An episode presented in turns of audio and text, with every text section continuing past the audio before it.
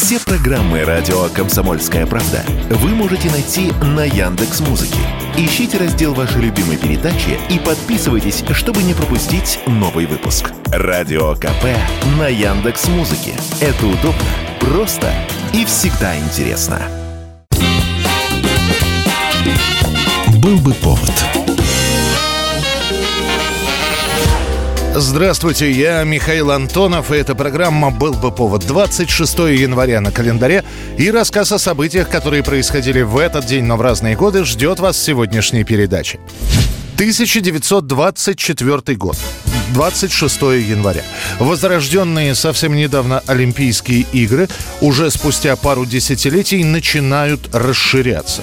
И действительно, получается несправедливо, что спортсмены летних видов спорта выясняют лучшего среди лучших, а вот любители лыж и фигурного катания как-то обделены. И это несмотря на проведение международных соревнований, включая чемпионаты мира. В самом начале 20-х годов поступает предложение сделать Олимпиаду раз в два года. Сначала летние игры, спустя два года зимние. Хотя первоначально предложение, мягко говоря, не поняли. Как вообще можно назвать олимпийскими видами спорта лыжи или коньки? Ведь древние греки о них понятия не имели. Для начала решено сделать, так сказать, пробы. Для проведения первых из них выбирается восток Франции, небольшое местечко Шамани, которое станут усердно подготавливать для спортсменов.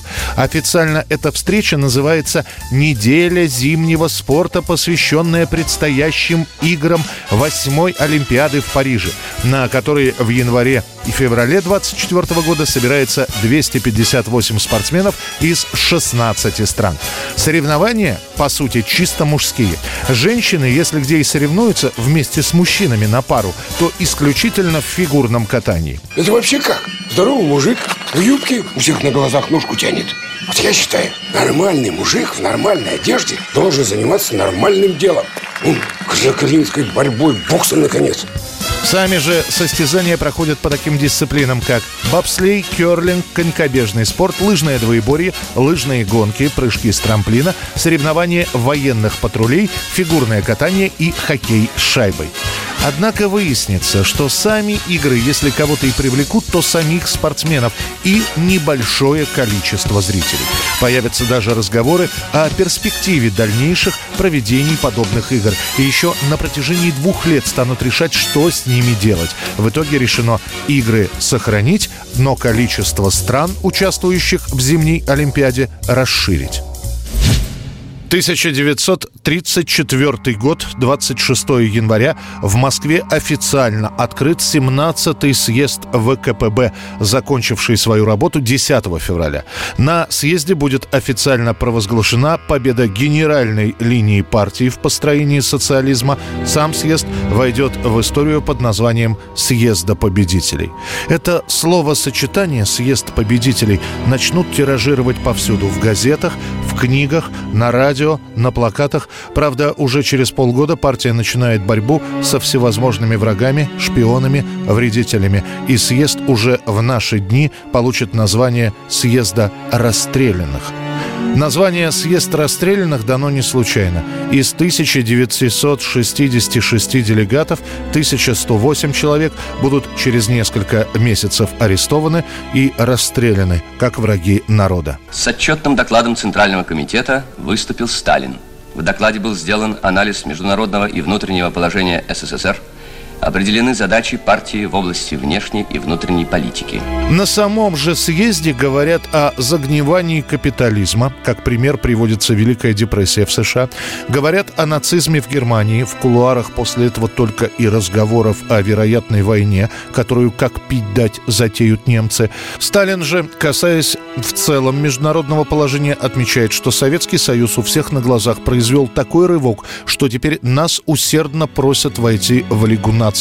Заодно на съезде принимается второй пятилетний план, а колхозникам ставится задача повысить производство продукции в два раза. Съезд принял устав партии в новой редакции. Внесенные дополнения были направлены на сплочение партийных рядов, повышение роли коммунистов в строительстве социализма, воспитании нового человека. Следующий съезд ЦК ВКПБ пройдет через 4 года и практически в полностью обновленном составе. 1950 год 26 января, спустя три года после объявления Индии своей независимости, наконец-то принимается новая конституция страны, после которой Индия провозглашается самостоятельной республикой. It's the first anniversary of the Declaration of the Republic, and detachments of India's forces marched down Delhi's Kingsway, so named after King George V's Durbar visit. Все эти три года, с 47 по 50 сама страна переживает массу потрясений. Происходят столкновения между индусами, мусульманами и сикхами. Параллельно с этим идет массовое переселение мусульман в Пакистан, индусов непосредственно в Индию. В, к межобщинной неприязни и столкновениям добавляются экономические и политические трудности, вызванные разделом. Британцы, покидая свою бывшую колонию, стараются вывести все ценное, что только возможно. В начале 1948 года индусом-фанатиком убит Махатма Ганди, который работал и над Конституцией страны, и над проектом примирения мусульман и индусов. В итоге поднимается вопрос. Либо все 500 с лишним княжеств готовы существовать в объединенной стране под названием Индия, либо Индия остается раздробленной, и вообще сам факт ее существования и государственности уже не поднимается. США, наблюдая за тем, что происходит в Индии, лишь подогревают гражданские волнения. И новое правительство во главе с Джавахарлалом Неру, понимая это, обращается за помощью к Советскому Союзу. К 50 году при всех оставшихся противоречиях Конституция страны все-таки принимается. The day India became a republic within the Commonwealth was certainly historic. Beneath portraits of Gandhi and Mr. Nehru, the High Commissioner, Mr. Krishna Menon, read the proclamation at India House. На принятии Конституции будет сказано, мы вступаем в жизнь полную противоречий. В политике у нас будет равенство, а в социальной и экономической жизни неравенство, которое мы и должны будем ликвидировать. 2016 год, 26 января. Спустя две с небольшим недели после страшной автомобильной аварии, проведя все эти дни в медикаментозной коме, так и не приходя в сознание, умирает 53-летний британский исполнитель Колин Вирнкоумб, более известный под псевдонимом Блэк.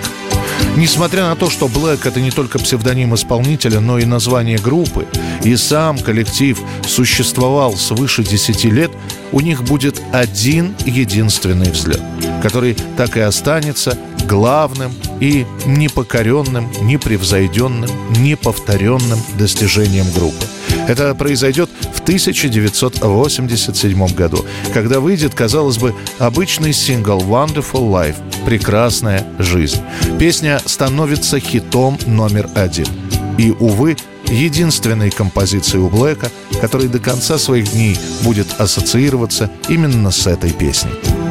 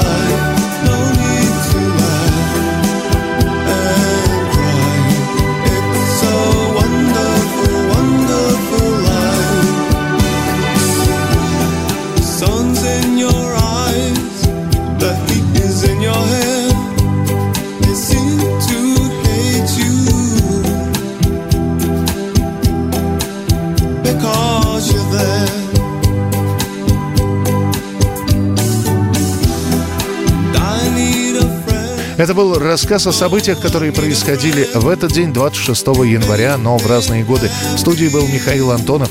Встретимся завтра. Был бы повод. Был бы повод.